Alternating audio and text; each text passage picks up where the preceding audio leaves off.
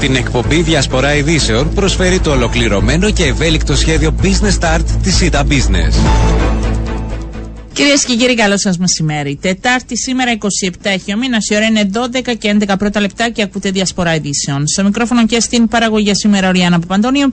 Στη ρύθμιση του ήχου είναι μαζί μου στο στούντιο Γιάννης Στραβωμίτη. Να δούμε και σήμερα θέματα που απασχολούν την επικαιρότητα αλλά και την καθημερινότητά μας. Να σας πω πριν πάμε στον πρώτο μας καλεσμένο, έτσι, την τελευταία είδηση που συζητείτε. Δεν έχει ανακοινωθεί επίσημα, αλλά είναι επίσημο. Ο νέος αναπληρωτής κυβερνητικός εκπρόσωπος που αναλαμβάνει μετά την παρέτηση της κυρίας Δόξας Κομοδρόμου είναι ο Γιάννης Αντωνίου. Είναι ο δημοσιογράφος Γιάννης Αντωνίου, ο οποίος ε, γνωρίζει από κοντά τις υποχρεώσεις και τα καθήκοντα της συγκεκριμένης θέσης. Να ευχηθούμε καλές επιτυχίες στον ε, κύριο Αντώνιο και σύντομα ε, θα τον φιλοξενήσουμε και από αυτήν εδώ την εκπομπή. Αναμένουμε και επίσημη ανακοίνωση εντός της μέρας, αλλά όλο το ρεπορτάζ λέει ότι του έκαναν επίσημη πρόταση από πλευράς Προεδρικού, του έγινε η πρόταση, αποδέχτηκε την πρόταση ο κύριος Αντωνίου, επίσημη όλη η διαδικασία και τώρα είναι τα διαδικαστικά μένουν για να ε, ακουστεί, για να ε, ανακοινωθεί ε, το όνομά του. Ήταν ο επικρατέστερος αυτές τις μέρες ακούγονταν έτσι κάποια ονόματα, αλλά ο κ. Αντωνίου ήταν και ο επικρατέστερος. Να ευχηθούμε κάθε καλό στο νέο του έργο. Αυτά έτσι τελευταία στιγμή είδηση σας λέω και θα δούμε τις υπόλοιπες στη συνέχεια, αφού ε, μας ακούει ήδη ο πρώτος μας φιλοξενούμενος, ο υπεύθυνος του κλάδου δίωξη ηλεκτρονικού εγκλήματος, ο κ. Γιώργος Κάρκας και και βλέποντας έτσι τα θέματα που βρίσκονται στην επικαιρότητα αυτές τις μέρες για άλλη μια φορά υπάρχουν απά, ε, υπάρχει μια απάτη αυτή τη φορά μέσω της υπηρεσίας WhatsApp. Κύριε Κάρκα καλό σας μεσημέρι. Καλό σας μεσημέρι. Πάντα βρίσκουν κάτι καινούριο έτσι; Ε, σίγουρα ναι. Για πείτε μας, ε, λίγο πιο δυνατά έτσι για να σας ακούμε, αν είναι δυνατόν, και πείτε μας αυτή τη φορά τι είναι, τι συμβαίνει. Ναι, όπως αναφέρατε και εσείς προηγουμένως, υπάρχει σε Μπορείτε να μετα... Έχουμε ένα θέμα, ακούγεστε πάρα από, από πολύ έτσι, από μακριά. Αν μπορείτε να πλησιάσετε ναι, λίγο. Το, Τώρα είναι καλύτερα; Τώρα είναι λίγο καλύτερα, ναι. Ε, όπως αναφέρατε και εσείς, στο τελευταίο χρονικό διάστημα, τις τελευταίες μέρες βασικά, ε, υπάρχει μια έξαρση των περιπτώσεων απάτης μέσω διαδικτύου σε σχέση με την α, πλατφόρμα WhatsApp. Ε, ε, τι γίνεται ακριβώς, ε, ε, ανυποψίαστοι χρήστες αποδέχονται μήνυμα από φιλικών τους πρόσωπων το οποίο έχουν στη λίστα επαφών τους, το οποίο τους καλεί να αποδώσουν πίσω έναν κωδικό με, με πρόφαση ότι απόλυσαν τον δικό τους λογαριασμό, ούτως ώστε να βοηθήσουν να επαναχτίσει ο φίλος τους στο λογαριασμό. Στην πραγματικότητα τι γίνεται, στην πραγματικότητα ε, ο κωδικός αυτός είναι αυτός που βοηθά τον, τον θήτη, να θέλετε, για να αποκτήσει πρόσβαση στο δικό μας το λογαριασμό. Απλώς χρησιμοποιούν λογαριασμούς οι οποίοι ήδη είναι παραβιασμένοι για να πείσουν πιο εύκολα τα θύματα τους. Και από εκεί και πέρα έχουμε καταγγελίες σε σχέση με ποσά που έχουν πάρει; Ναι, ο σκοπός της uh, ε, συγκεκριμένης απάντηση είναι να αποκτήσουν αρχικά πρόσβαση στην πλατφόρμα WhatsApp. Ναι, αντιλαμβάνεστε εδώ να αποκτήσουν πρόσβαση στην πλατφόρμα WhatsApp σημαίνει έχουμε στην κατοχή μας ένα λογαριασμό που φέρει στην περίπτωση της Κύπρου τον Κυπριακό αριθμό κλήσης. Μάλιστα. Ε, μετέπειτα χρησιμοποιούν αυτήν αυτών των λογαριασμών που, που παράνομα εισήρθαν εντός του λογαριασμού για να διαπράξουν οποιασδήποτε άλλες μορφές απάτης. Κυρίως είναι απάτες που σχετίζονται με τις επενδύσεις, δηλαδή προσπαθούν καλώντας από κυπριακό υποτιθέμενο αριθμό να πείσουν τα ανουσιαστικά θύματα να επενδύσουν σε πλατφόρμες κρυπτονομισμάτων. Αυτή είναι η, η κυριότερη μορφή απάτης που αντιμετωπίζουμε με αυτόν τον τρόπο και έχουμε συγκεκριμένες καταγγελίες ότι κάποιοι πίστηκαν και έχουν επενδύσεις σε αυτά τα κρυπτονομίσματα χωρίς απόδοση. Για πείτε μου. Ναι, το, το θετικό στην όλη ε, κατάσταση είναι ότι τα περιστατικά στα οποία πείθεται ο κόσμος μειώθηκαν πάρα πολύ. Ε, ναι, υπάρχει έξαρση στο φαινόμενο, αλλά ε, οι περισσότεροι παίρνουν τηλέφωνο και διαρωτούνται ή αν θέλετε ρωτούν ή ψάχνουν πριν να επενδύσουν αυτό οφείλεται φυσικά και στην ε, πρόληψη που, που γίνεται επί του θέματος. ακόμα και αυτό που κάνουμε τώρα θεωρείται πρόληψη, ούτως ώστε τα θύματα να, είναι, να μην είναι τόσο ευάλωτα στο να δίνουν, να, να προβαίνουν σε τέτοιες πράξεις. Άρα δεν είχαμε, το προλάβανε έστω και την τελευταία δεν είχαμε μεγάλα ποσά που έχουν χαθεί. Ναι, το τελευταίο χρονικό διάστημα δεν μπορώ να πω ότι το προλάβαμε. Είναι πολύ σημαντικό, τουλάχιστον μέσα από αυτή την ενημέρωση και από εσάς την κινητοποίηση και ο κόσμος έτσι είναι πιο υποψιασμένος πλέον ότι δεν είναι τόσο απλά τα πράγματα. Είναι πολύ σημαντικό. Ε, είναι η απάτη μέσω των μέσων κοινωνικής ε, δικτύωσης. Ε, να πω τώρα ότι είναι στην, ε, σε ένα σημείο το οποίο τις ε, παρακολουθούμε συχνά ή έχει κλείσει και αυτό το κεφάλαιο σιγά σιγά. Είναι στην έξαρση αυτή τη λέξη έψαχναν, για πείτε μου. Ναι, δυστυχώς αυτό το κεφάλαιο δεν θα κλείσει ποτέ, γιατί αντιλαμβάνεστε ότι όσο περισσότερο χρησιμοποιούμε τα μέσα κοινωνικής δικτύωσης και το διαδίκτυο, τόσο πιο πολύ ευάλωτοι και εκτεθειμένοι είμαστε στις διάφορες μορφές απάτης. Ενδεικτικά πρέπει να σημειωθεί ότι η Κύπρος είναι η τρίτη χώρα α, στη χρήση των μέσων κοινωνικής δικτύωσης από τους πολίτες της, με ποσοστό 75% χρήσης σύμφωνα με το Ευρω... Ευρωβαρόμετρο. Κατα... Μια από τις συνέπειες αυτής της υπερβολικής, αν θέλετε, χρήση είναι και οι συνέπειες των κινδύνων που εκτίθεται ο κάθε ένας μας καθημερινά α, με τη χρήση των μέσων κοινωνικής δικτύωση και όλων αυτών των πλατφόρμων. Έχουμε στατιστικά σε σχέση και με το σε ποιο αριθμό είναι η Κύπρος, αν οι πολίτες της είναι θύματα αυτά περιπτώσεων απάτης, δηλαδή έχουμε πολλά ναι. κρούσματα; Αυτό που μπορούμε να πούμε είναι ότι υπάρχει μια αυξητή τάση. Αριθμούς μπροστά μου τώρα δεν μπορώ να έχω. Απλώς ε, ο λόγος που δεν υπάρχουν σύγκεντρο αριθμοί, ο κυριότερο λόγος είναι ότι οι, οι απάτες μέσω διαδικτύου διερευνούνται από τα επαρχιακές διευθύνσεις, από τα επαρχιακά τμήματα των εγκλημάτων και στο παρόν στάδιο δεν έχω μπροστά μου συγκεντρωτικά τα, ναι. ποσά και του αριθμούς. Όμως σίγουρα, αυτό που είναι σίγουρο είναι ότι υπάρχει αυξητή τάση των περιστατικών, ιδιαίτερα των τελευταίων 1,5 με 2 χρόνια. Μπαίνουν και οι ε, περιπτώσεις με ανήλικους που πέρα γιατί πάντα το κεφάλαιο ε, ήταν αρχικά σε σχέση με την ε, σεξουαλική παρενόχληση αλλά έχω ακούσει το τελευταίο διάστημα επειδή και οι ανήλικοι προβαίνουν σε κάποιες αγορές με κάποιες δικές τους και όλα αυτά έχουμε τέτοια κρούσματα; Ναι, ε, υπάρχουν κάποια κρούσματα με, με ανήλικους οι οποίοι ε, κυρίως χρησιμοποιούν ε, τις πιστοτικές κάρτες των γονιών τους στα πλαίσια αγοράς κάποιων αντικειμένων παιχνιδιών που, που, που, που σχετίζονται με ηλεκτρονικά παιχνίδια. Ναι. Ε, υπάρχουν κάποια κρούσματα που έγιναν θύματα οι, οι ανήλικοι στην προσπάθεια να αγοράσουν αυτά τα, τα παιχνίδια α, και πώς έγιναν θύματα με την υποκλοπή των κωδικών που χρησιμοποιούν στα παιχνίδια. Α, ναι, υπάρχουν κρούσματα, αλλά δεν είναι... Δεν είναι ανησυχητικό προς το παρόν. Ναι. ναι. Ε, κάτι που πρέπει έτσι καινούριο που πρέπει να έχουμε στο πίσω μέρος του μυαλού μας πριν σας αποδεσμεύσω; Ε, αυτό που είναι βασικό είναι σε αυτήν την αλυσίδα της απαντή μέσω διαδικτύου, ο αδύνατος κρίκος πάντα είναι ο άνθρωπος. Δηλαδή, οι υπολογιστές και τα συστήματα είναι επαρκώς ασφαλισμένα α, από την κατασκευή τους ή με τη χρήση διαφόρων λογισμικών. Άρα, εμείς που είμαστε οι, οι χρήστες και είμαστε οι πιο ευάλωτοι, πρέπει να είμαστε υποψιασμένοι και να μην είμαστε ευκολόπιστοι. Αυτό είναι, είναι πολύ σημαντικό δεν πρέπει, πρέπει να ψάχνουμε πριν ειδικά δώσουμε οποιαδήποτε προσωπικά μας δεδομένα, τραπεζικά μας δεδομένα ή κάνουμε οποιαδήποτε επένδυση. Πρέπει να υποψιαζόμαστε, να το ψάχνουμε λίγο και μετά να προχωρούμε σε οποιαδήποτε ενέργεια. Είστε αρκετοί Πρώτον είναι ε, πλήρως καταρτισμένο το προσωπικό που εργάζεται και υπάρχει προσωπικό αρκετό ώστε να μπορεί και να προλαβαίνει γιατί ξέρω ότι στη συνέχεια σε αυτή την προσπάθεια να εντοπίζετε. Ναι, μπορώ να πω, είναι δύο, δύο σκελή. Ναι. Όσον αφορά την πρόληψη υπάρχει Εθνική Στρατηγική Ασφάλειας της Κυπριακής Δημοκρατίας που καθορίζει τον ρόλο του κάθε ενός, διότι δεν είμαστε μόνοι μας σε αυτόν τον αγώνα. Είναι και η αρχή ψηφιακής ασφάλειας, είναι και το cyber safety. Είμαστε πολλοί που, που ασχολούμαστε με το αντικείμενο της πρόληψης.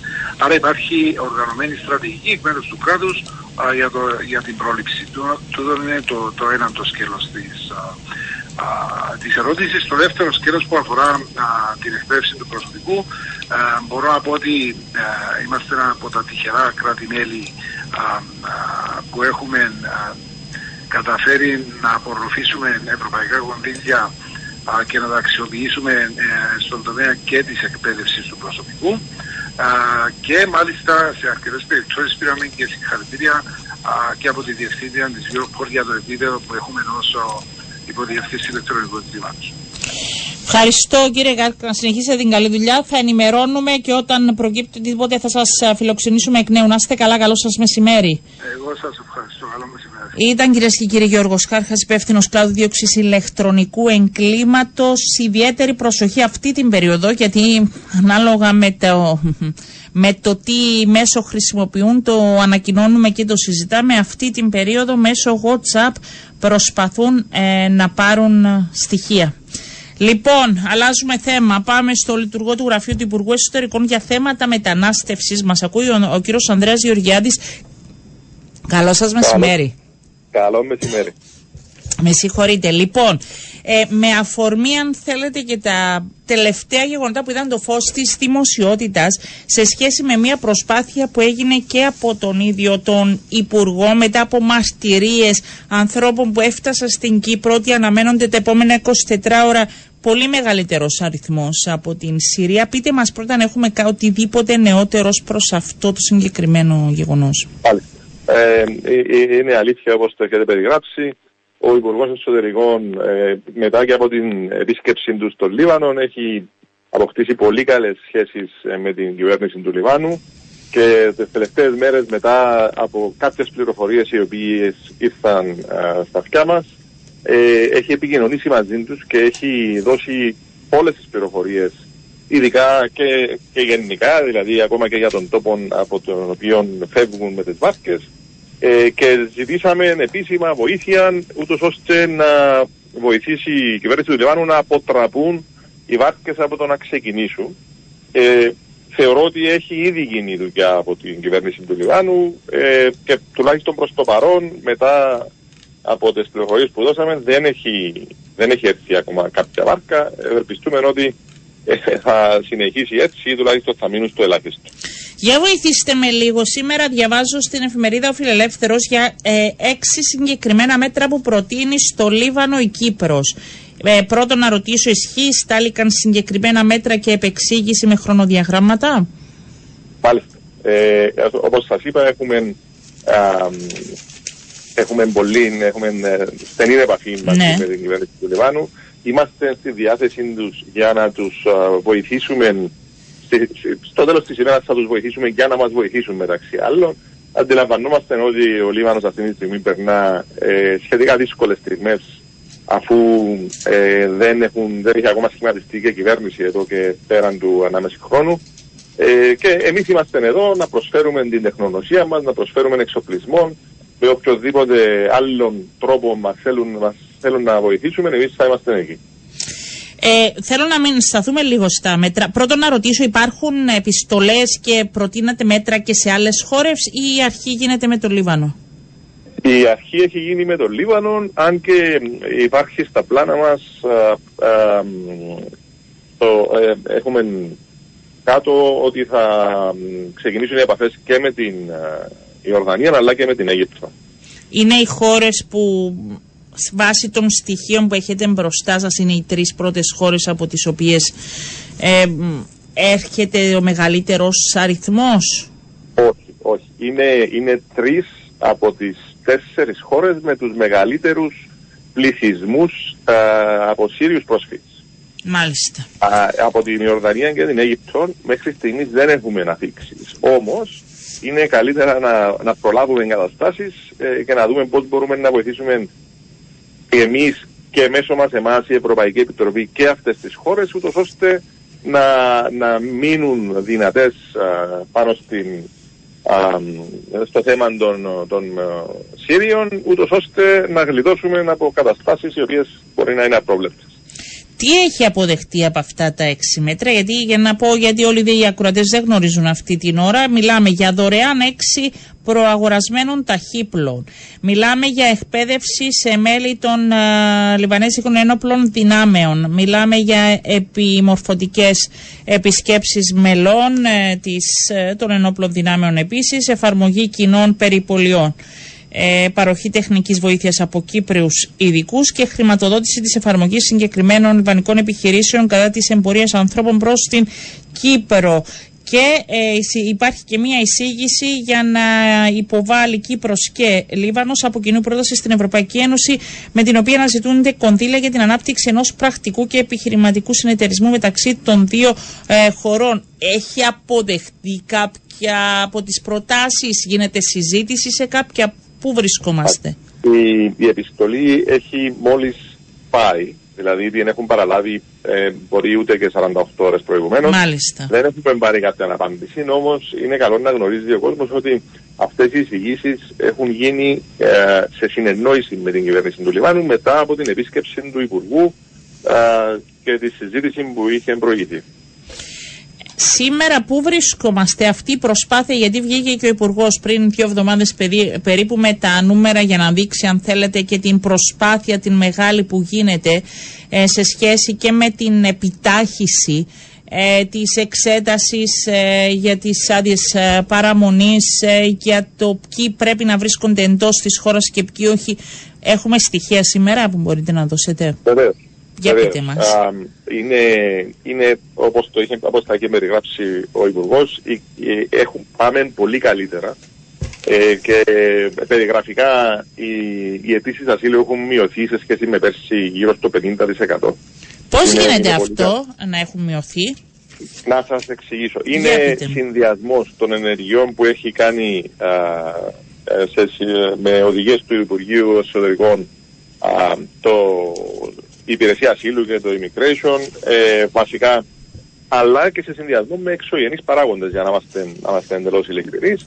Ε, προς το παρόν, η γρήγορη εξέταση ετοιμάτων ασύλου βοήθησε στο να σταλούν τα σωστά μηνύματα προς, α, ειδικά προς τις χώρες της υποσαχάριας Αφρικής ότι ε, δεν, όταν κάνεις αίτηση ασύλου δεν θα περιμένεις δύο χρόνια να κάνεις ό,τι θέλεις στην Κύπρο και μετά να εξεταστείς. Αυτή τη στιγμή εξετάζονται το, στο πρώτο τρίμηνο. Που, που σημαίνει ότι τα μηνύματα που πάνε προς τις χώρες αυτές είναι ότι η Κύπρος έχει σταματήσει να είναι ε, ο παράδεισος τον οποίο ονειρεύονται. Το δεύτερο το οποίο έχουμε εφαρμόσει είναι μια ενημερωτική καμπάνια στις χώρες αυτές που ενημερώνει τους ενδυνάμει μετανάστες τη Νιγηρία και του Καμερούν συγκεκριμένα για τις πραγματικότητες της Κύπρου.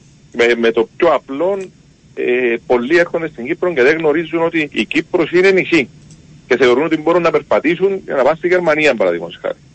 Άρα ε, τους ενημερώνουμε πού βρισκόμαστε και τι γίνεται. Μάλιστα. Ε, ναι. Αυτή η καμπάνια παίζει στα, α, στα μέσα κοινωνικής δικτύωσης αυτή τη στιγμή στην Ιγυρία και στο Καμερούν, στο TikTok, στο Facebook και στο Google Ads, εκεί, mm-hmm. και έχει ήδη πολύ καλά αποτελέσματα. Ενδεικτικά να σας πω ότι ε, πέρσι από την 1η του Σεπτέμβρη μέχρι τις 26 του Σεπτέμβρη, το 22 δηλαδή, είχαμε λάβει 152 αιτήσεις ασύλου από Νιγηριανούς. Ναι. Φέτος, με την ίδια περίοδο, έχουμε λάβει 35 αιτήσεις ασύλου από Νιγηριανούς. Που είναι ένα πολύ καλό σημάδι. Εννοείται θέλουμε ακόμη πάρα πολύ δουλειά μέχρι να, να φτάσουμε σε αποτελέσματα για τα οποία μπορούμε να πανηγυρίσουμε, αλλά είμαστε σε καλό δρόμο και σε σχέση με τις ε, ήδη υπάρχουσες αιτήσεις αιτητές ασύλου ε, η διαδικασία κινείται γρηγορότερα γιατί ανέλαβαν περισσότερα άτομα. Γιατί, Μα, δηλαδή, ε, πώς γίνεται; αυτό. Έχει, ε, με οδηγίες του Υπουργού έχει, έχουν προσληφθεί 27 καινούργιοι επιπλέον εξεταστές ετοιμάτων ασύλου στην υπηρεσία ασύλου, ενώ α, τέλος του μήνα, αρχές του Οκτώβρη για να είμαστε πιο ακριβείς, θα προσληφθούν ακόμη 25.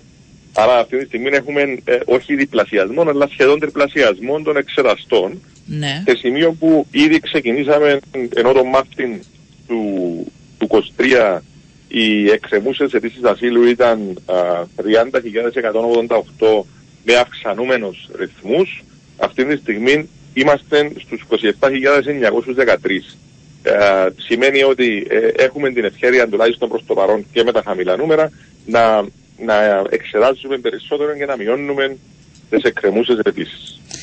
Ισχύει επειδή πληροφορήθηκα ότι γίνεται και αυτή η διαδικασία, ισχύει ότι ε, μετά την απόρριψη του αιτήματος ε, απευθύνεστε προς το συγκεκριμένο πολίτη και λέτε παίρνετε χίλια ευρώ, δεν ξέρω ένα ποσό ε, και αναχωρείτε άμεσα που έχει προγραμματιστεί ή δεν το κάνετε αυτό, αλλά σε περίπτωση που σας εντοπίσουμε σε κάποιο έλεγχο πρέπει να φύγετε άμεσα με δικά σας έξοδα. Είναι αυτή η διαδικασία που ακολουθείτε; Είναι αυτό που περιγράφεται. Ε, το άκουσα χθες, μου το είπανε, γι' αυτό ρωτάω, ναι.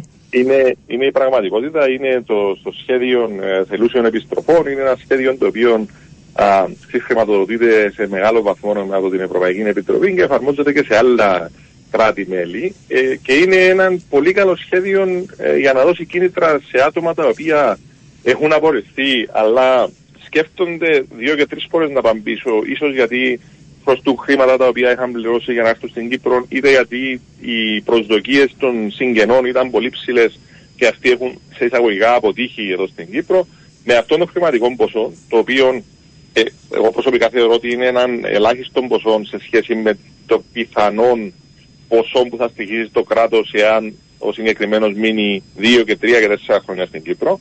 Εντάξει, με, έναν, με έναν ποσό το 1.000 ή 1.500 ευρώ ε, είναι το κίνητρο που του δίνεται για να επιστρέψει στη χώρα του και να μείνει στην Κύπρο. Ναι, αλλά έχω απορία. Δηλαδή, αν δεν αποδεχτεί αυτό εμείς ως κράτος που γνωρίζουμε ότι πλέον παράνομα βρίσκεται εδώ. Πάλι. Τον αφήνουμε απλά και αν τον εντοπίσουμε ξανά. Δηλαδή είναι λογικό αυτό, πείτε μου. Ε, επειδή την ώρα που επιδίδεται η απορριπτική ε, επιστολή, ναι. ο συγκεκριμένος έχει ακόμη το δικαίωμα της έφεσης. Μάλιστα. Άρα δεν μπορεί να συλληφθεί. Το ένα είναι αυτό. Το δεύτερο ναι. είναι αυτό που περιγράψε και ο Υπουργός. Το μεγαλύτερο πρόβλημα αυτή τη στιγμή που έχει η Κύπρος στην αντιμετώπιση του μεταναστευτικού είναι η έλλειψη χώρων κράτησης. Και γι' αυτό χτίζεται το προανοχωρησιακό κέντρο στις Λίμνες. Που ακόμη έχουμε Αλλά... όμως. Ναι. Ναι, έχουμε ε, ε ακόμη. Έχουμε ακόμη, δρόμο μπροστά μας, ναι. Πολύ δρόμο, ναι. Άρα, προς το παρόν έχουμε μόνο την Μενόγιαν, η οποία, της οποίας η χωρητικότητα της είναι 128 άτομα. Και κάποια κρατητήρια για προσωρινή κράτηση στους αστυνομικούς σταθμούς περιφερειακά. Ε, άρα, αυτή τη στιγμή δεν έχουμε την ευκαιρία να συλλάβουμε 800 ε, άτομα, ας πούμε. Άρα κάποιοι ε, το γνωρίζουμε ότι ε, παραμένουν και διακινούνται παράνομα. Αυτό είναι ένα δεδομένο, ε, μιλούμε για αρκετόν κόσμο ότι υπάρχει. Αυτό που άλλαξε αυτή τη στιγμή είναι η εντατικοποίηση των, των ελέγχων και των συλλήψεων και η σμίκρινση του χρόνου αναμονής από την ημέρα που συλλαμβάνεται κάποιος μέχρι την απέλαση.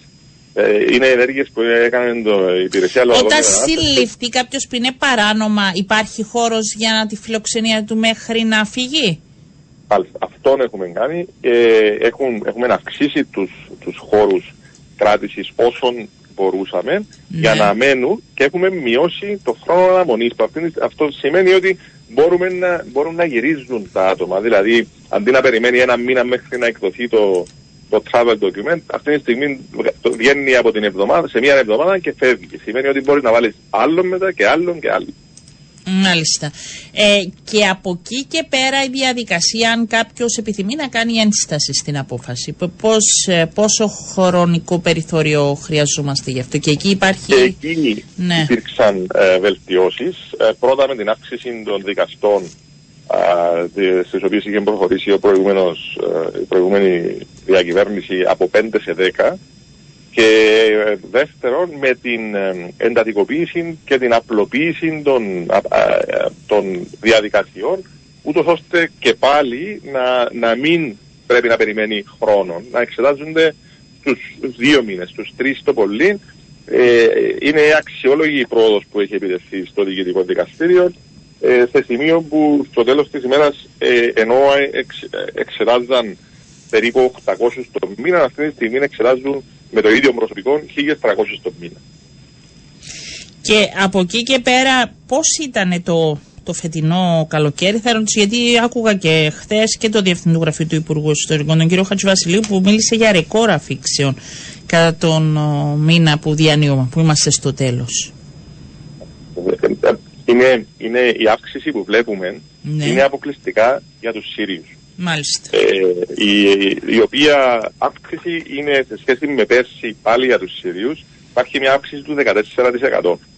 Αυτό που έχει αυξηθεί και, και φαίνεται έντονα είναι το ποσοστό των Σύριων αιτητών ασύλου Μμμ.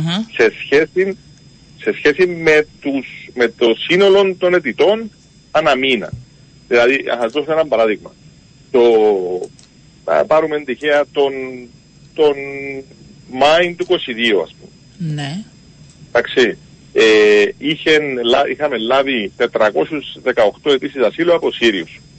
Το Μάιν του 23 έχουμε λάβει 527, δηλαδή γύρω στους 100 περισσότερους. Όμως, επειδή τα νούμερα τότε ε, πέρσι ήταν πολύ ψηλά, οι 417 Σύριοι αναλογούν σε 10 16% του συνόλου των αιτήσεων για τον μήνα Μάη. Ενώ οι 527 Σύριοι το 23 αναλογούν στο 53% του συνόλου των αιτητών ασύλου για τον μήνα Μάη. Δηλαδή φαίνεται ότι έχουμε Ναι. χαμηλώσει κατά πολύ τις αιτήσεις από την Αφρική που ήταν ένας από τους αρχικούς μας στόχους Μμμ. ε, που αυτό ε, βοήθησε στη μείωση των ετοιμάτων γενικώς που, που κάνει τους Σύριους να φαίνονται πάρα πολύ. Μάλιστα.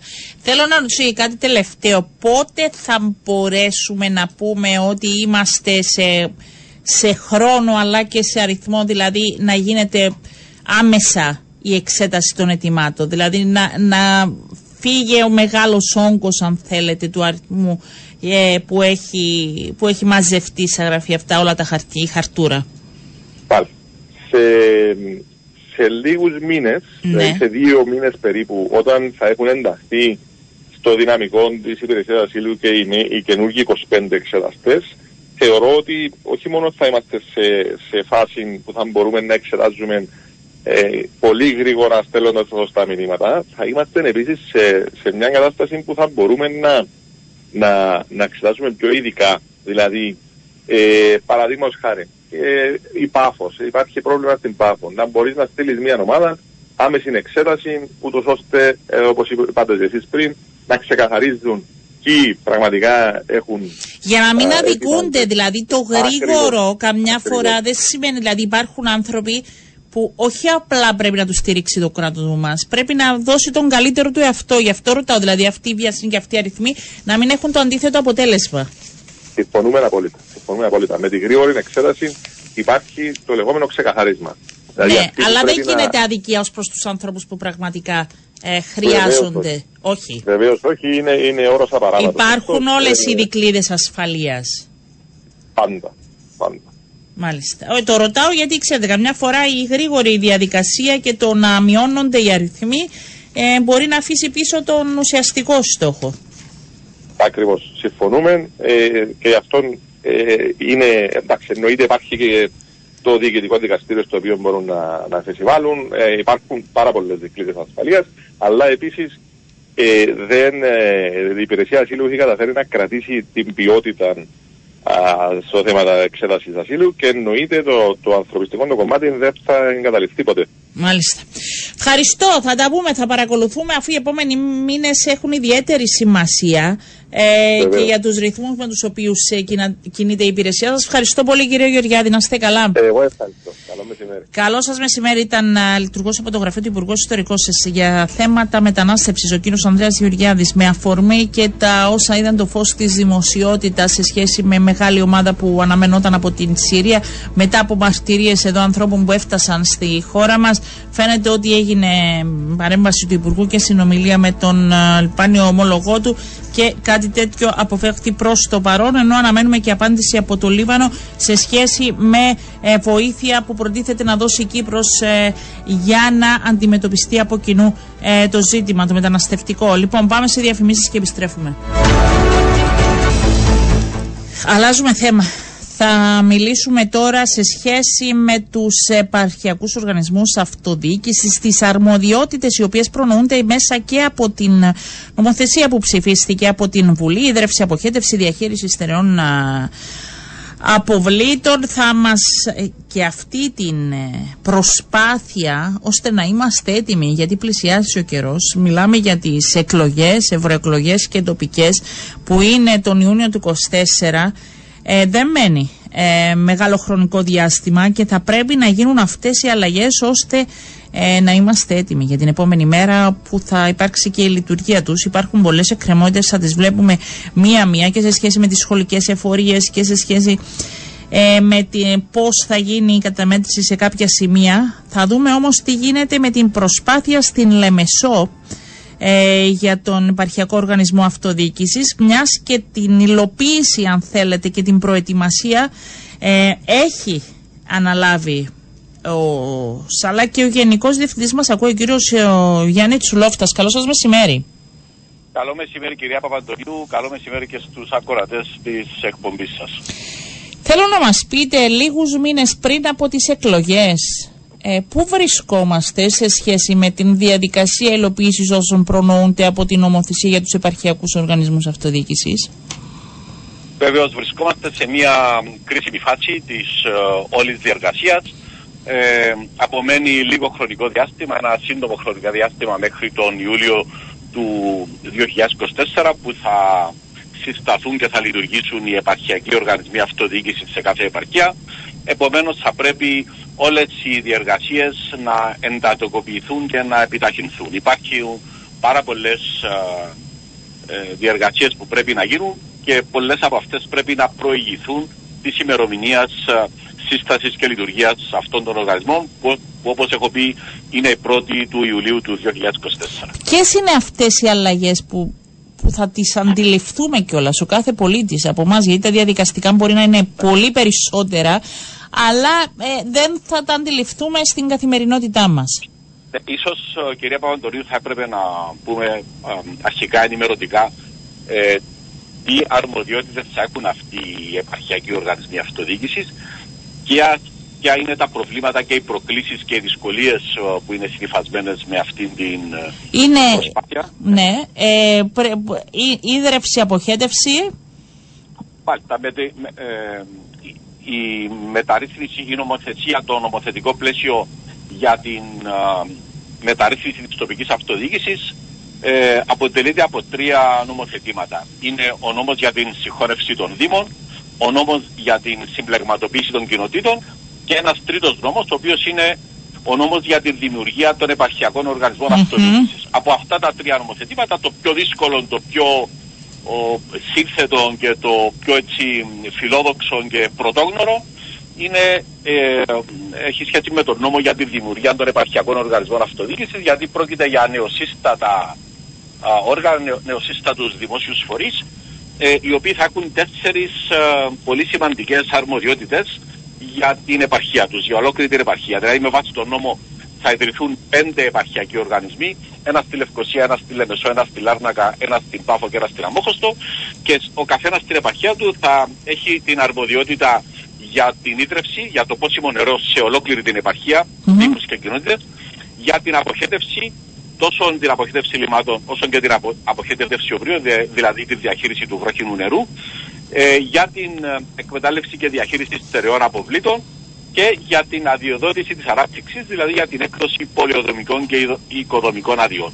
Είναι όπως γίνεται η συμπλεγματοποίηση και η ένωση των Δήμων, εδώ γίνεται η ένωση και η συμπλεγματοποίηση των υπηρεσιών που χρειάζεται ε, ένας πολίτης. Ε, Θα μπορούσαμε να το πούμε πολύ απλά να γίνεται μεταφορά η συγχώνευση αυτών των τεσσάρων αρμοδιοτήτων, ίδρυυση, αποχέτευση, διαχείρισης στερών αποβλήτων και αδειοδότησης ανάπτυξης σε ένα νέο σχήμα, ένα νέο οργανισμό, το οποίο ονομάζεται Επαρχιακός Οργανισμός Αυτοδιοίκησης. Ναι. Ε, Πού εστιάζεται, γιατί να πω κάτι, για, για ίδρυυση είναι περισσότερο και η μεταφορά κάποιων υπηρεσιών από ό,τι αντιλαμβάνομαι. Τι είναι αυτό όμως που είναι το σημαντικότερο πρόβλημα; Είναι πιο πολύ σύνθετο το πρόβλημα. Ναι. Γιατί πρόκειται και για μετεξέλιξη κάποιων οργανισμών και για μεταφορά αρμοδιοτήτων από κάποιους οργανισμούς στον νέο οργανισμό. Όσον αφορά τα συμβούλια ίδρυυσης και αποχέτευσης Ναι. τα οποία υπάρχουν στις αστικές περιοχές των τριών μεγάλων πόλεων Λευκοσία, Λεμεσόν και Λάρνακα α, τόσο τα συμβούλια υδατοπρομηθειάς όσο και τα συμβούλια α, αποχετεύσεων θα πάψουν ε, την 1η Εβδόμου του 2024 να υφίστανται ως νομικές οντότητες και θα μετεξελιχθούν και θα Μμμ. ενσωματωθούν, Ε, θα ενσωματωθούν. στον νέο, στον νέο επαρχιακό οργανισμό αυτοδιοίκησης. Ταυτόχρονα, Έχει γίνει αυτό- προεργασία γι' αυτό; α, ταυτόχρονα σε αυτόν τον οργανισμό Ναι. θα, θα α, ενταχθούν και οι ολοκληρωμένες ε, εγκαταστάσεις διαχείρισης ε, απορριμμάτων, ε, οι- τα, τα συμβούλια εκμετάλλευσης και διαχείρισης στερεών αποβλήτων βασικά και επιπρόσθετα θα μεταφερθούν αρμοδιότητες από όλες τις αδειοδοτούσες αρχές της επαρχίας. Στη Λεμεσό έχουμε εννέα τοπικές αρχές οι οποίες εκδίδουν ε, πολιοδομικές και οικοδομικές άδειες.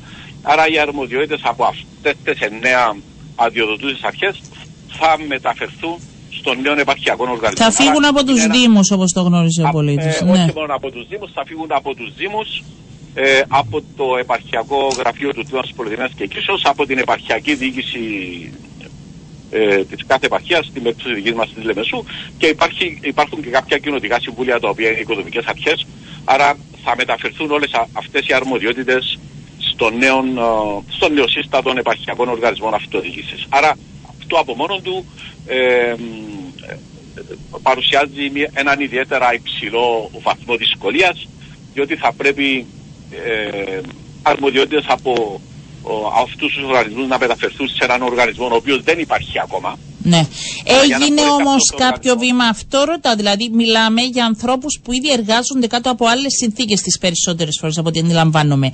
Υπάρχει αυτός ο συντονισμός και το ενιαίο, αν θέλετε, ε, πρόγραμμα και στόχος στον οποίο θα εργαστούν; Ναι, η- ε, βεβαίως ο, για να μπορέσει ένας οργανισμός, Ναι. ο οποιοδήποτε νεοσύστατος οργανισμός, να λειτουργήσει την 1η Ιουλίου του Ναι, 2024, θα πρέπει το σύστημα ήδη θα να είναι πρέπει έτοιμο. Πολλά, Ναι. πολλά πράγματα να προηγηθούν αρκετά α, πιο νωρίς από αυτή την ημερομηνία. Ωραία, Γι' τώρα αυτόν- τι κάνετε; Γι' αυτόν τον λόγο ε, έχουν συσταθεί τα διάφορα σώματα ε, τα οποία είναι επιφορτισμένα με την ε, ολοκλήρωση όλων αυτών των ε, διαδικασιών. Ε, σε κεντρικό επίπεδο έχει συσταθεί η Κεντρική Συμβουλευτική Επιτροπή.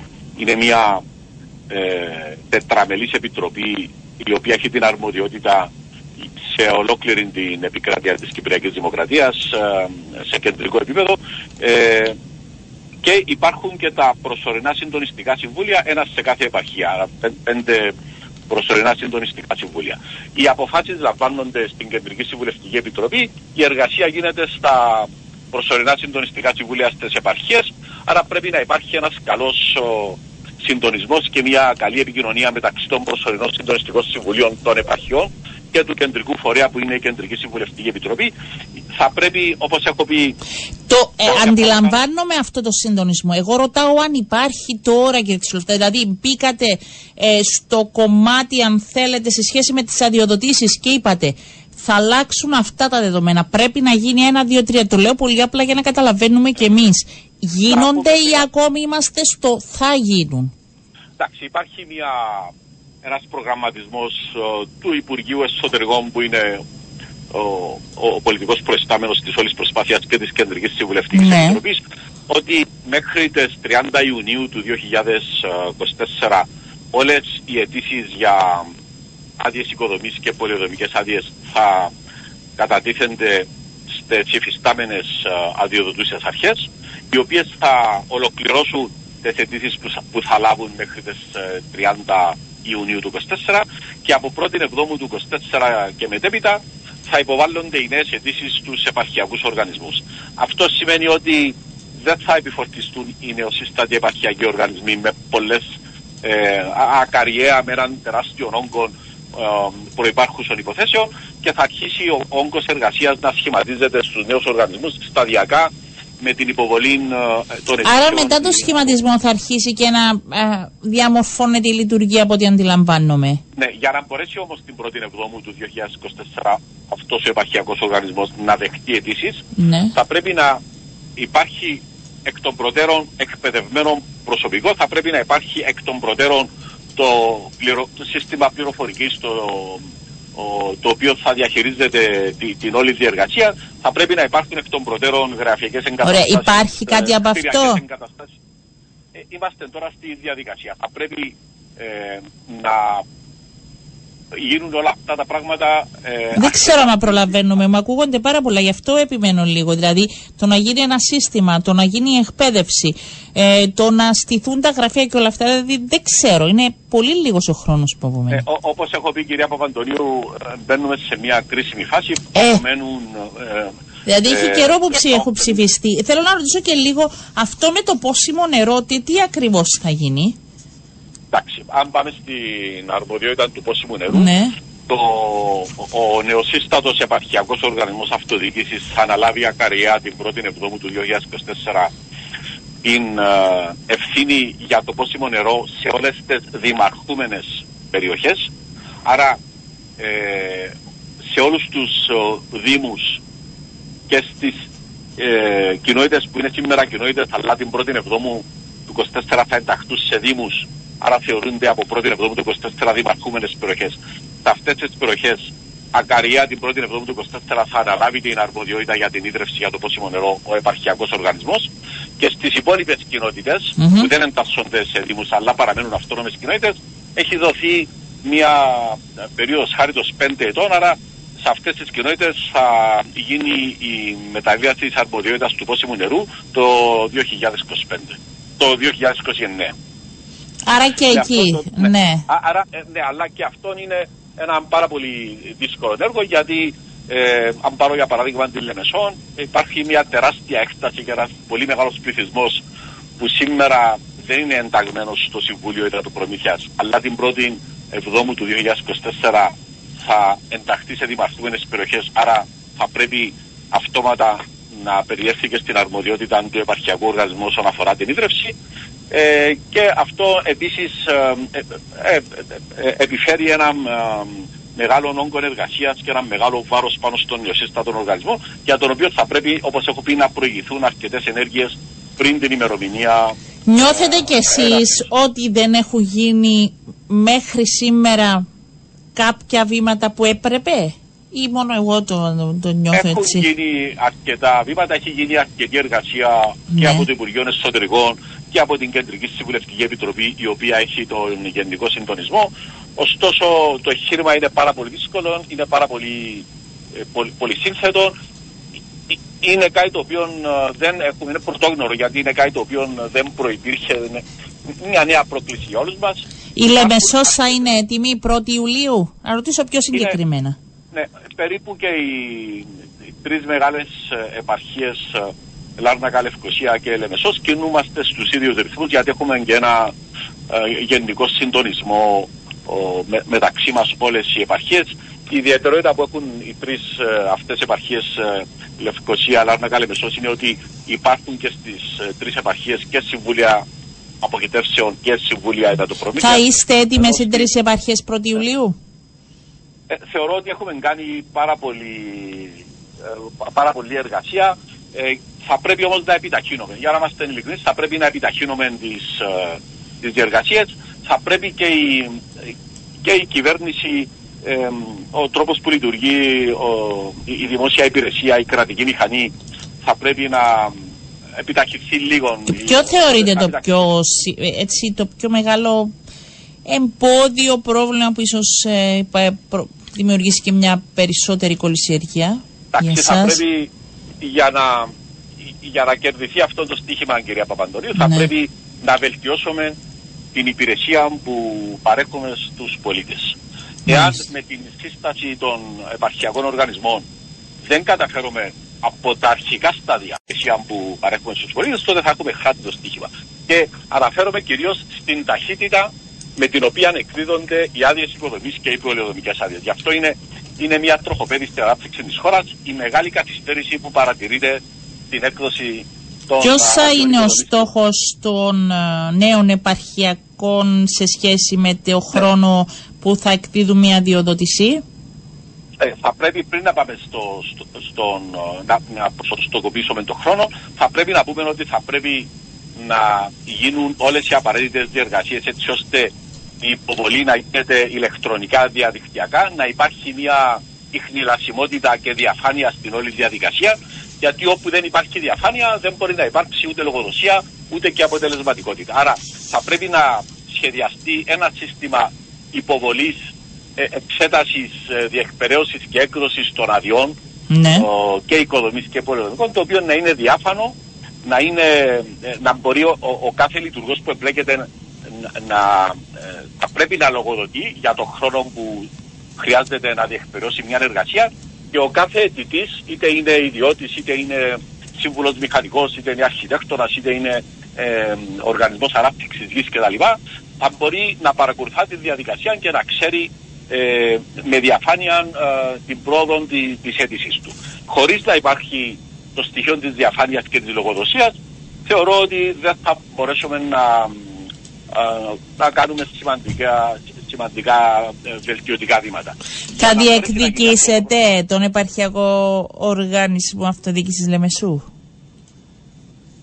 Ε, ε, το έχω, ε, εντάξει, ε, αυτό είναι ένα ερώτημα το οποίο ε, με απασχολεί. Νομίζω ότι πρόκειται για ένα, όπως έχω πει και άλλες φορές, κυρία Παπαντορή, πρόκειται για ένα πάρα πολύ δύσκολο εγχείρημα. Χρειάζεται συνένεση, χρειάζεται κοινή προσπάθεια, χρειάζεται μια συλλογικότητα και νομίζω ότι υπάρχουν αυτές οι προϋποθέσεις, δηλαδή της συλλογικότητας, της ευρείας συνένεσης, της ε, διάθεσης για κοινή προσπάθεια. Ε, δεν θα μπορούσα να διεκδικήσω την προεδρία του οργανισμού. Το στην Μεσό. σκέφτεστε άρα, σοβαρά το μελετάτε; Ναι, θεωρώ ότι ε, ειδικά για την πρώτη πλήρωση της θέσης του Προέδρου του οργανισμού θα πρέπει να υπάρξει μια ευρεία συνένεση ε, ε, η οποία θα επιτρέψει στην, ε, στα- σε αυτόν το δύσκολο εγχείρημα να, να υλοποιηθεί με σχετική επιτυχία. Ε, θεωρώ ότι δεν, ε, δεν υπάρχουν χώροι για ε, παζαρέματα και βολέματα διότι πρόκειται για ένα πάρα πολύ δύσκολο εγχείρημα και θα πρέπει, θεωρώ, οι πολιτικές δυνάμεις να ε, προσεγγίσουν το θέμα έτσι λίγο πιο ήπια και με ένα συνενετικό ε, ε, πνεύμα για να μπορέσουμε να βοηθήσουμε αυτούς τους οργανισμούς ε, να λειτουργήσουν ειδικά στα αρχικά στάδια που θα αντιμετωπίσουν τεράστια προβλήματα. και θα Έχετε χρειάζεται- μιλήσει με κόμματα, έχετε εκφράσει το ενδιαφέρον σας, έγιναν διαβουλεύσεις, δηλαδή είμαστε σε αυτό το σημείο; Όχι, δεν έχω πει σε αυτή τη διαδικασία. Θεωρώ ότι θα πρέπει να επιλεγεί για τη θέση αυτή ε, το καταλληλότερο άτομο σε κάθε επαρχία. Τώρα δεν, ε, δε- δεν μπορώ να α, πω εγώ ποιος είναι ο πιο κατάλληλος σε κάθε επαρχία. Θεωρώ ότι... Εντάξει, ε, θα είμαι κάποιοι στην σε ίδια- άλλε επαρχίες, κάποιοι άλλοι εξέφρασαν ήδη το ενδιαφέρον τους. Γι' αυτό ρωτάω, θα το, θα, αν θα τοποθετηθείτε εσείς ή αν θα περιμένετε από κόμμα; Γι' αυτό ρωτάω. Το, το ενδιαφέρον που είναι δεδομένο, ε, κυρία Παπαντονίου, νομίζω ότι υπάρξει μια ευρεία συνένεση. Μάλιστα. Ε, εάν υπάρξει ε, αυτή η προσέγγιση ότι θα πρέπει σε αυτούς τους οργανισμούς να ε, θα πρέπει α- σε αυτούς τους οργανισμούς να, να, να ηγηθούν άτομα τα οποία ε, μπορούν να βοηθήσουν στο αρχικό στάδιο της λειτουργίας τους. Ναι, και νομίζω ότι υπάρχει όπως έχω πει μια έτσι γενική ε, Ευρεία άποψη συνένεση. ότι- Το κρατάω εγώ αυτό. Στήριξη από περισσότερα από ένα κόμμα. Θα το δούμε τις επόμενες ε, μέρες και θα τα πούμε εκ νέου. Σας ευχαριστώ πολύ κύριε Τσουλόφιτα. Να είστε Ευχαριστώ, καλά. Καλό κύριε σας Παντώνη. μεσημέρι. Καλό Ε, μεσημέρι, γεια σας. είναι τα ονόματα που παίζουν σιγά σιγά. Μιλούσαμε προχθές με τον κύριο Γιορκάτσι για τη Λευκοσία. Έχουμε τον κύριο Νικολέτου και τον ενδιαφέρον του ε, για τον Δήμο Αμοχώστου. Τώρα ακούμε σε σχέση. για την επαρχία Αμοχώστου. Τώρα ακούμε για την ε, επαρχία ε, της ε, Λεμεσού για να τα βλέπουμε σιγά σιγά και να ξεκαθαρίσουμε την εικόνα. Εγώ κάπου εδώ σας λέω αντιό, θα δώσουμε ραντεβού αύριο γύρω στις 12 και 10. Καλώς στη Μαρία. Γεια σου Μαρία. Γεια σου, Η Μαριάννα. συνάδελφος η Μαρία Ηρακλέους είναι εδώ. Είπαμε Τετάρτη. Έχουμε ξεκινήσει αυτήν εδώ την ώρα ε, το οικονομικό και επιχειρηματικό ένθετο ε, και εμείς αύριο 12 και 10 δίνω μ, συνέχεια και τον καλεσμένο. Γεια σας. Ε, σήμερα θα έχουμε θα δούμε λίγο το, την αγορά του χαλουμιού και τις επενδύσεις ε, στον τομέα και στην αγορά γάλακτος στην Κύπρο. Ε, είχαμε πρόσφατα μία επένδυση από την ε, γαλακτοβιομηχανία Αλάμπρα, ένα εργοστάσιο, μία επένδυση ε, 10 εκατομμυρίων στην περιοχή της Αραδίπου και μαζί μας έχουμε τον εμπορικό διευθυντή της εταιρείας, τον κύριο Μιχάλη Πέτρου, με τον οποίο θα συζητήσουμε για την επένδυση και για το πώς πάει το προϊόν, το, το pop, το προϊόν, το χαλούμι το pop στην Κύπρο και στις, ε, όσον αφορά τις εξαγωγές μας. Κύριε Πέτρου, καλό μεσημέρι. Καλό μεσημέρι σε σένα και στους ακροατές. Πείτε μας, να ξεκινήσουμε από την επένδυση. Πώς προέκυψε αυτή η ανάγκη και πότε έγινε, πότε, πότε εγκαινιάστηκε το εργοστάσιο και πότε έγινε και το λανσάρισμα της εταιρείας σας στην αγορά γάλακτος; Ναι. Ε, όπως γνωρίζετε, η γαλακτοβιομηχανία μας μετρά πέραν των 40 χρόνων παρουσία στην αγορά με ένα κωδικολόγιο που ξεπερνά τους 300 κωδικούς και μια πλήρης γάμα προϊόντων καλακτοκομικών, φυτικών ροφημάτων, τυροκομικών ε, και χυμών.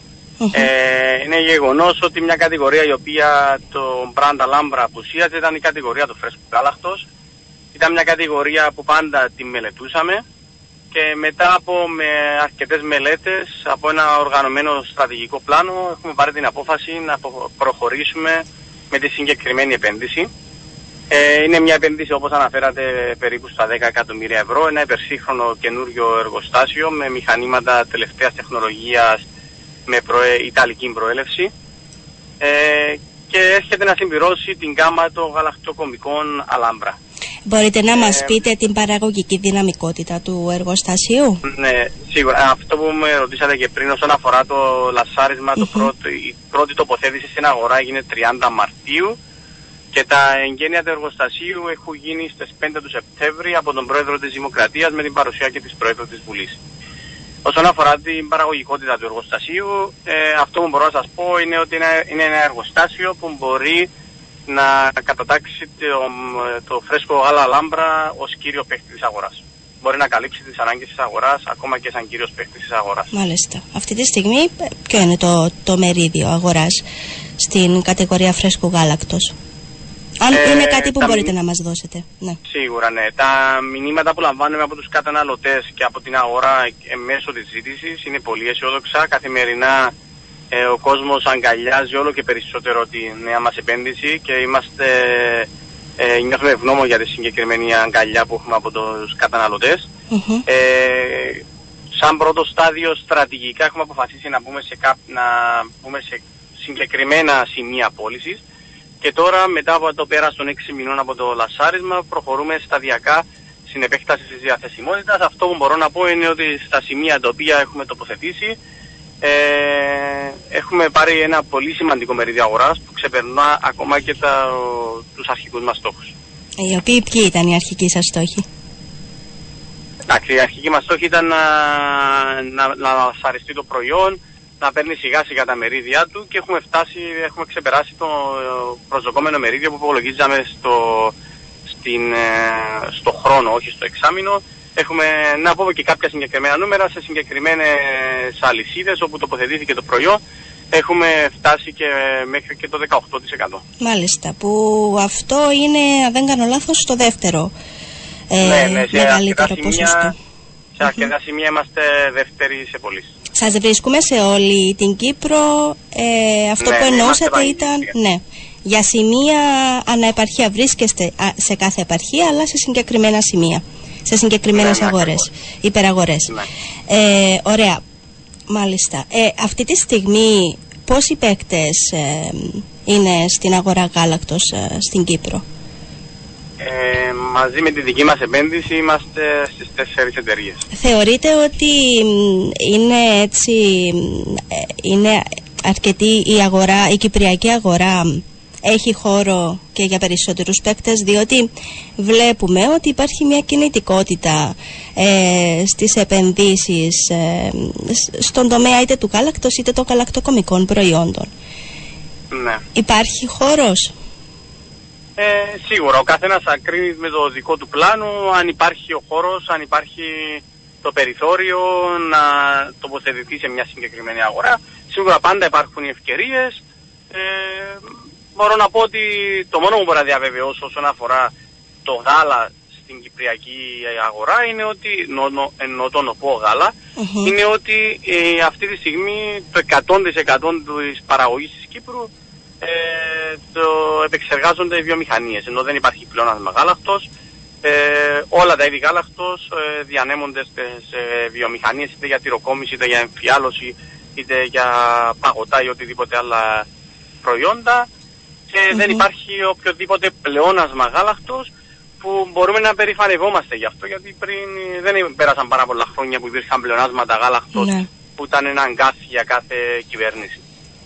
Ε, εγώ θέλω να, πω, να πάω λίγο πίσω στε, στις επενδύσεις σας και στα ανοίγματά σας στην αγορά. Ε, ε, έχετε πριν, πριν το, το φρέσκο γάλα, είχατε ήδη τοποθετήσει προϊόντα στην κατηγορία του φυτικού, του, του γάλακτος φυτικής προέλευσης, ε, φυτικά Ναι. ροφήματα ας πούμε. Είναι μια μ, κατηγορία που κερδίζει έδαφος ε, στην Κύπρο, έτσι μ, αυξάνεται, αυξάνονται οι αγορές σε αυτήν την κατηγορία; Ναι. Ε, η συγκεκριμένη απόφαση να λασάρουμε τα φυτικά ροφήματα ήταν και πάλι από το, παρακολουθώντας την αγορά και την εξέλιξη του σύγχρονου καταναλωτή και τις Μμμ. ανάγκες του σύγχρονου καταναλωτή. Ναι. Και γι' αυτό και αυτή τη στιγμή περήφανα δηλώνουμε ότι είμαστε το μοναδικό κυπριακό μπραντ που προωθεί στην αγορά φυτικά ροφήματα. Είναι μια αγορά που όντως ναι αναπτύσσεται χρόνο Ναι. με το χρόνο Μμμ. Ε, και φαίνεται ότι θα, η τάση αυτή θα συνεχιστεί και είναι μια τάση που δεν ισχύει μόνο στην Κυπριακή αγορά, αλλά Ακριβώς, και στην ναι. παγκόσμια αγορά. Και δείχνει και την εξέλιξη του καταναλωτικού κοινού και τις προτιμήσεις, νέες προτιμήσεις. Ακριβώς. Ωραία. Ναι, λοιπόν, ε, τις τελευταίες μέρες έτσι έχουν βγει προς τα έξω διάφορα σε σχέση με το, το χαλούμι. Ε, υπάρχουν αντιδράσεις, συνεχίζονται μάλλον οι αντιδράσεις από τους εγωπροβατοτρόφους. Ε, υπάρχει και βρίσκεται σε εξέλιξη και μια προσφυγή ε, στο Ευρωπαϊκό Δικαστήριο σε σχέση με τους, ε, με, τη- με τους όρους ε, του κανονισμού για την κατοχήρωση του προϊόντος. Τι- Τι γίνεται τελικά, ε, φαίνεται ότι δεν έχει, ε, δεν έχει ξεκινήσει έτσι ομαλά η, η μαζική παραγωγή του προϊόντος τελικά, ακόμη και αν είμαστε πάνω από ένα χρόνο μετά την, ε, την συμφωνία που υπογράφηκε και στην Κύπρο και σχεδόν δύο χρόνια μετά την κατοχήρωση, έτσι. Η, μα, η μαζική παραγωγή έχει ξεκινήσει από τον Αύγουστο πέρσι στα Μμμ. πλαίσια και τη συμφωνία στις 22 Ιουλίου. Το δεδομένο που έχουμε αυτή τη στιγμή είναι ότι το πρώτο εξάμεινο του 23, σύμφωνα και με τα στοιχεία της στατιστικής υπηρεσίας, τα επίσημα στοιχεία της στατιστικής, είναι ότι το, οι όγκοι εξαγωγών έχουν μειωθεί κατά 10%. οι Μάλιστα. όγκοι εξαγωγών και έχουν αυξηθεί κατά περίπου 10% η αξία των εξαγωγών. Μέχρι πότε Ε, αυτό, αυτά τα στοιχεία μέχρι πότε; Το πρώτο εξάμεινο. Το πρώτο εξάμεινο. Μμμ. 23 σε σύγκριση με το 2022. Μάλιστα. Ε, συνεπώς από ό,τι φαίνεται ότι οι αυξήσεις που έχει πάρει το προϊόν λόγω και της αυξήσης στις τιμές του γάλακτος, της ενέργειας και των μεταφορικών και όλα αυτά τα συνεπακόλουθα της, της κρίσης που, της παγκόσμιας κρίσης που υπάρχουν είναι ότι πολλοί καταναλωτές έχουν στραφεί στο εναλλακτικό τυρί χάρας. Δηλαδή έχουν, φυ- έχουν, έχουν πάρει την προτίμηση τους από το παραδοσιακό χαλούμι pop σε, α- σε παράγωγο, σε αντικατάστατη, υποκατάστατο, να το πω, Υποκατάστατο. Μμμ. σε, που παράγεται σε άλλες ευρωπαϊκές χώρες με σαφώς καλύτερες τιμές από το κυπριακό χαλούμι pop. Άρα έχει Ε, χάσει το προϊόν μας μετά την κατοχήρωση. Έχει, χα- έχει, έχει χαθεί αγορά, δυστυχώς έχει χαθεί αγορά ε, και ευελπιστούμε ότι κάποια φάση θα καταφέρουμε να αντιστρέψουμε το, το κλίμα που επικρατεί αλλά με βάση τα σημερινά δεδομένα το, έχει μειωθεί η αγορά, ναι. Ωραία. Έχουν αυξηθεί όμως τα έσοδα. Αυτό είναι κάτι θετικό. Δηλαδή Εντάξει, βλέπουμε έχουν ότι αυξηθεί έχει τα- μειωθεί 10%, έχει αυξηθεί 10%. Εντάξει, θεωρώ ότι δεν είναι ο σκοπός του οποιοδήποτε κράτους ή οποιασδήποτε βιομηχανίας απλώς να δείχνει τσίρους να το πω Μμμ. και να χάνει από τους όγκους. Δηλαδή ε, πρέπει να επιδιώξουμε να ανοίξουν και νέες αγορές, να εκμεταλλευτούμε και νέες ε, ε, προοπτικές του προϊόντος ώστε να καταφέρουμε να αυξήσουμε και τους όγκους αλλά να αυξήσουμε και, το, ε, και τις ε, ποσότητες του προϊόντος. Ε, να, σ- να, να δούμε λίγο τώρα το θέμα με την προσφυγή που είναι σε εξέλιξη από Ναι. α, μερίδα, από κάποιους παραγωγούς, Κύπριους Ναι, ναι. παραγωγούς. Πώς το σχολιάζετε, ποια είναι η θέση σας; Η θέση είναι μας κάτι που θα καθαρή. βοηθήσει, ναι, πείτε μου, πείτε μου. Η θέση μας είναι ξεκάθαρη ότι το στηρίζουμε και θα υποστηρίζουμε το χαλούμι pop. Είναι ξεκάθαρο αυτό. Μμμ. Ε, σίγουρα όμως το pop πρέπει να καταστεί βιώσιμο και λειτουργικό. Όσον αφορά τις προδιαγραφές του, γι' αυτό και έχουν γίνει και διάφορες αλλαγές κατά τη διάρκεια. Όσον αφορά τις προσφυγές, και πάλι σαν τυροκόμοι στηρίζουμε την, ε, δεν στηρίζουμε, δεν υποστηρίζουμε τις συγκεκριμένες ενέργειες Ναι. που, θα, επι- που φαίνεται ότι θα πλήξουν το χαλούμι pop. Αυτό ήθελα να σας Συνεπώς, γι' αυτό- ρωτήσω. Ναι, πείτε μου, ε, απλά ήθελα να σας ρωτήσω ποιες είναι έτσι, εσείς ποιες βλέπετε ότι είναι οι ενδεχόμενες επιπτώσεις από αυτήν την, ε, την ε, κατάσταση; Δυστυχώς κανείς δεν γνωρίζει και διάφοροι νομικοί που εξετάζουν το θέμα τώρα πλέον είναι στα χέρια των ε, ανθρώπων που. των δικαστών βασικά της υπόθεσης. Και Υπάρχει- αναμένεται και απόφαση Μμμ. εντός του χρόνου από ό,τι μας έχουν ενημερώσει. Υπάρχει Απλώς κίνδυνος... κανείς δεν ξέρει την εξέλιξη. Δεν ήξερα, ναι. Αλλά σε κάθε Δεν περίπτωση γνωρίζει δεν, κανείς. ε, δεν είναι θετική ε, δημοσιότητα για το προϊόν. Έτσι. Ναι, σίγουρα είναι καλό να τονίσουμε Μμμ. ότι και εσά σύνδεσμο προειδοποιήσαμε και τις προηγούμενες κυβερνήσεις ότι πριν την κατάθεση του φακέλου έπρεπε να υπάρχει σύσσωμη εθνική συμφωνία και στις προδιαγραφές και στον τρόπο καταχώρησης του προϊόντος. Από τη στιγμή που αφήναμε περιθώρια και δεν υπήρχε η εθνική συμπόρευση και η εθνική στήριξη στο συγκεκριμένο προϊόν, στις προδιαγραφές του φακέλου, θα, δη, θα δημιουργείται ο εμφύλιος πόλεμος. Και αυτή τη στιγμή δυστυχώς είμαστε στα μέσα ενός εμφυλίου πολέμου. Υπάρχει δυνατότητα από τους παραγωγούς να παράγουν τόσο, από τους τυροκόμους, να παράγουν τόσο χαλούμι pop όσο και το, το κυπριακό τυρί. Και ε, το βλέπουμε, αν δεν κάνω λάθος, στα ψυγεία των υπεραγορών, ότι υπάρχει και μια εναλλακτική επιλογή που προσφέρεται. Ε, ναι, υπάρχει, μμμ. περι- υπάρχει το περιθώριο σαν τυροκόμοι να παράξουμε το εναλλακτικό προϊόν που ονομάζεται κυπριακό τυρί τυρής χάρας. Αλλά αυτό πρέπει να ξεκαθαρίσουμε και στον κόσμο να καταλάβει καλύτερα το θέμα. Αυτή τη στιγμή η Κύπρος τα τελευταία 50 χρόνια προωθεί ένα συγκεκριμένο brand. Δηλαδή το χαλούμι, το η λέξη χαλούμι είναι ένα brand περιουσιακό στοιχείο της Κύπρου. Μμμ. αν για οποιοδήποτε λόγο παρουσιάσουμε στο προϊόν μια εναλλακτική επιλογή που παράγεται, ε, είτε παράγεται από την Κύπρο ή οτιδήποτε άλλο, αλλά δεν φέρει το όνομα χαλούμι, αμέσως αποδυναμώνεται και αμέσως μπαίνει στο, στη σύγκριση μαζί με άλλα παρόμοια προϊόντα που Ναι. παράγονται στο εξωτερικό. Όπως για παράδειγμα, να πάμε να προσφέρουμε σε μια λυσίδα στο εξωτερικό του και τους λέμε έχουμε και το χαλούμι pop, έχουμε και το κυπριακό τυρί. Θα σου Ναι. πει τυρί χάρας. Θα πει, OK, θα αξιολογήσω το κυπριακό τυρί χάρας σε σύγκριση με τυριάς χάρας που παράγονται σε άλλες ευρωπαϊκές χώρες, είτε αυτό ονομάζεται Ελλάδα, είτε αυτό ονομάζεται Ρουμανία, Βουλγαρία κλπ. Αγορές οι οποίες έχουν σαφώς καλύτερο κοστολόγιο από εμάς. Ναι. Σαφώς χαμηλότερες τιμές ε, γάλακτος και ενέργειας, με αποτέλεσμα στο τέλος το, χαλ- το κυπριακό τυρί να είναι πολύ πιο ακριβό και να προτιμήσουν να μεταφέρουν την αγορά αυτή σε άλλη, ε, σε άλλη χώρα. Άρα είναι σημαντικό να προστατεύσουμε το περιουσιακό στοιχείο της Κύπρου που ονομάζεται χαλούμ και φέρει το brand χαλούμ. Ποιες, ποιες ε, χώρες παράγουν ε, το, αυτό το υποκατάστατο του χαλουμιού. Τα τελευταία χρόνια ε, μπορώ να πω ότι ε, σ- πα, ο, πάρα πολλές χώρες παράγουν το συγκεκριμένο προϊόν και κάθε χρόνο όλο ένα και αυξάνεται ο, ο ανταγωνισμός σε αυτήν την κατηγορία. Δηλαδή πάρα πολλές ευρωπαϊκές χώρες και Όπως, όχι μόνο. όπως, α, και όχι μόνο. Ελλάδα, Βουλγαρία, Ρουμανία, ε, Σουηδία, ε, ακόμα και σε τρίτες χώρες όπως ε, Ισραήλ, Αυστραλία ε, παράγεται τοπικά τυρί και σε τρίτες χώρες φέρει ακόμα και το όνομα χαλούμ. Έχετε καταγγείλει αυτά τα περιστατικά, αυτές τις γίνει όλες οι περιπτώσεις; καταγγελίες. Μμμ. Ναι, ναι, έχουν γίνει όλες οι καταγγελίες στο αρμόδιο Υπουργείο. Ε, το Υπουργείο λέει ότι τα μελετά. Αναμένουμε κάποιες εξελίξεις που μέχρι σήμερα ε, να αναφέρουμε ότι δεν είχαμε καμιά εξέλιξη σε καμία υπόθεση. Ε, μου είπατε τι συμβαίνει στις αγορές του εξωτερικού.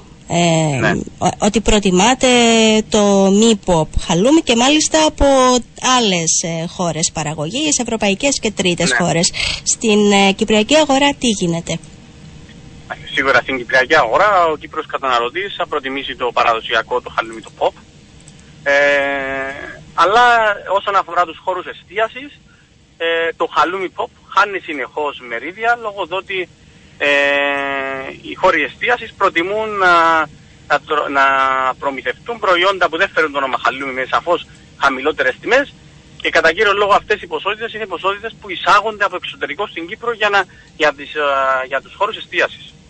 Στους χώρους Δηλαδή εισάγεται εστι- τυρής χάρας Μάλιστα. σε ξενοδοχεία, εστιατόρια και διανέμονται σε, σε αυτά τα σημεία πώλησης. Προσφέρεται, δηλαδή παρουσιάζεται ότι αυτό που προσφέρουν είναι το, το χαλούμι, το κυπριακό, το κατοχυρώμενο το προϊόν, αλλά στην ουσία σερβίρουν κάτι άλλο; Δεν μπορώ να πω ότι μπο- αναφέρουν πάνω ότι ο- τη λέξη χαλούμι. Υπάρχουν και κάποιοι που λένε, αναφέρουν ότι θα, παρου- θα παρουσιάζουν ένα τυρις χάρας, που όντως παρουσιάζουν ένα τυρις χάρας. Τώρα αν έχει κάποιους που, που φέρουν το όνομα χαλούμι ενώ χρησιμοποιούν το τυρις χάρας, είναι κάτι το οποίο έχουν ζη- έχουμε ζητήσει από τις αρμόδιες αρχές να το μελετήσουν και να το ψάξουν. Πώς μπορεί να αλλάξει; σε- και- Ναι, πείτε μου. Και κάτι άλλο που ήθελα να ξεκαθαρίσουμε προς τους ακροατές, γιατί πολλοί κόσμος δεν μπορεί να καταλάβει το χαλούμι pop τι σημαίνει. Μμμ. Χαλούμι pop δεν εννοούμε ένα συγκεκριμένο χαλούμι. Αυτή τη στιγμή χαλούμι pop μπορεί να βρει ο καταναλωτής σε τέσσερα διαφορετικά είδη. Δηλαδή. Το, το χαλούμι το εγωπρόβιο που παράγεται από 100% εγωπρόβιο γάλα είναι χαλούμι pop. Μμμ. Το χαλούμι που παράγεται από καθαρά πρόβιο γάλα είναι χαλούμι pop. Το χαλούμι το υγιεινό που παράγεται από καθαρά υγιεινό γάλα είναι χαλούμι pop. Και υπάρχει και το μειχτό χαλούμι που είναι από αγελαδινό και πρόσμιξη αυτού με εγωπρόβιο γάλα. Άρα μιλάμε αυτή τη στιγμή ο καταναλωτής μπορεί να βρει τέσσερα διαφορετικά είδη χαλουμιού pop. Και το όριμο που είναι και το, το πέπτο είδος. Όριμο χαλούμι pop. Μάλιστα. Αυτά τα, αυτά τα προβλήματα που έχετε αναφέρει ε, στην αγορά του χαλούμιου, πώς, εσύ με εισηγείς, πώς μπορεί να λυθεί αυτό; Αυτά όλα τα ζητήματα που προκύπτουν. Όσον αφορά τις παρανομίες στη διάθεση ε, στην Κύπρο και στο εξωτερικό, αυτό εννοείται; Μμμ. Ναι, ναι, ναι. Εμείς έχουμε κάνει συγκεκριμένη πρόταση και στο αρμόδιο Υπουργείο Μμμ. για να μπορέσουμε να, να, ελ- να ελέγχουμε την κατάσταση εκ των έσω. Και τι εννοώ, έχουμε κάνει την πρόταση να γίνει μια διεπαγγελματική επιτροπή Ναι. που να υπάρχουν μέλη του και από το Υπουργείο Εμπορίου και από το Υπουργείο Γεωργίας και από τις κτηνιατρικές υπηρεσίες και από τους τυροκόμους, εγωπροβαδοτρόφους, αγελαδοτρόφους, να είναι όλα τα εμπλεκόμενα μέρη, ώστε να είναι κέντρο λήψης αποφάσεως είτε για, την, για το POP, το παραγόμενο χαλούμι POP, να γίνεται έλεγχος και σε όλες τις βιομηχανίες της Κύπρου και το τι κυκλοφορεί σε όλον τον κόσμο.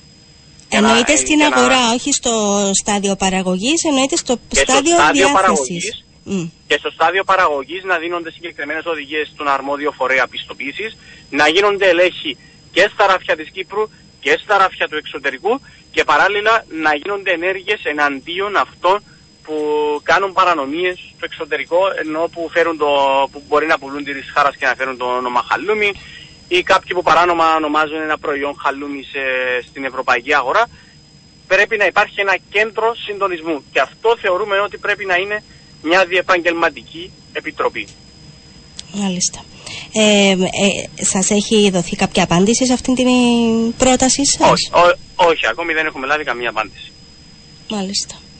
Ε, μ, ωραία, θέλετε να μας δώσετε έτσι λίγο να μας πείτε εν συντομία αν μπορείτε αν τα επόμενα πλάνα για την εταιρεία σας και πέραν της αγοράς χαλούμιου και πέραν της αγοράς γάλακτος ε, επόμενοι σας ε, στόχοι. Ναι, Εμείς ως εταιρεία Αλάμπρα είμαστε καθαρά, είμαστε επιτοπλίστων εξαγωγική εταιρεία. Μμμ. Ενώ το, πέραν του 90% της παραγωγής μας σε χαλούμι εξάγεται σε 40 χώρες του εξωτερικού.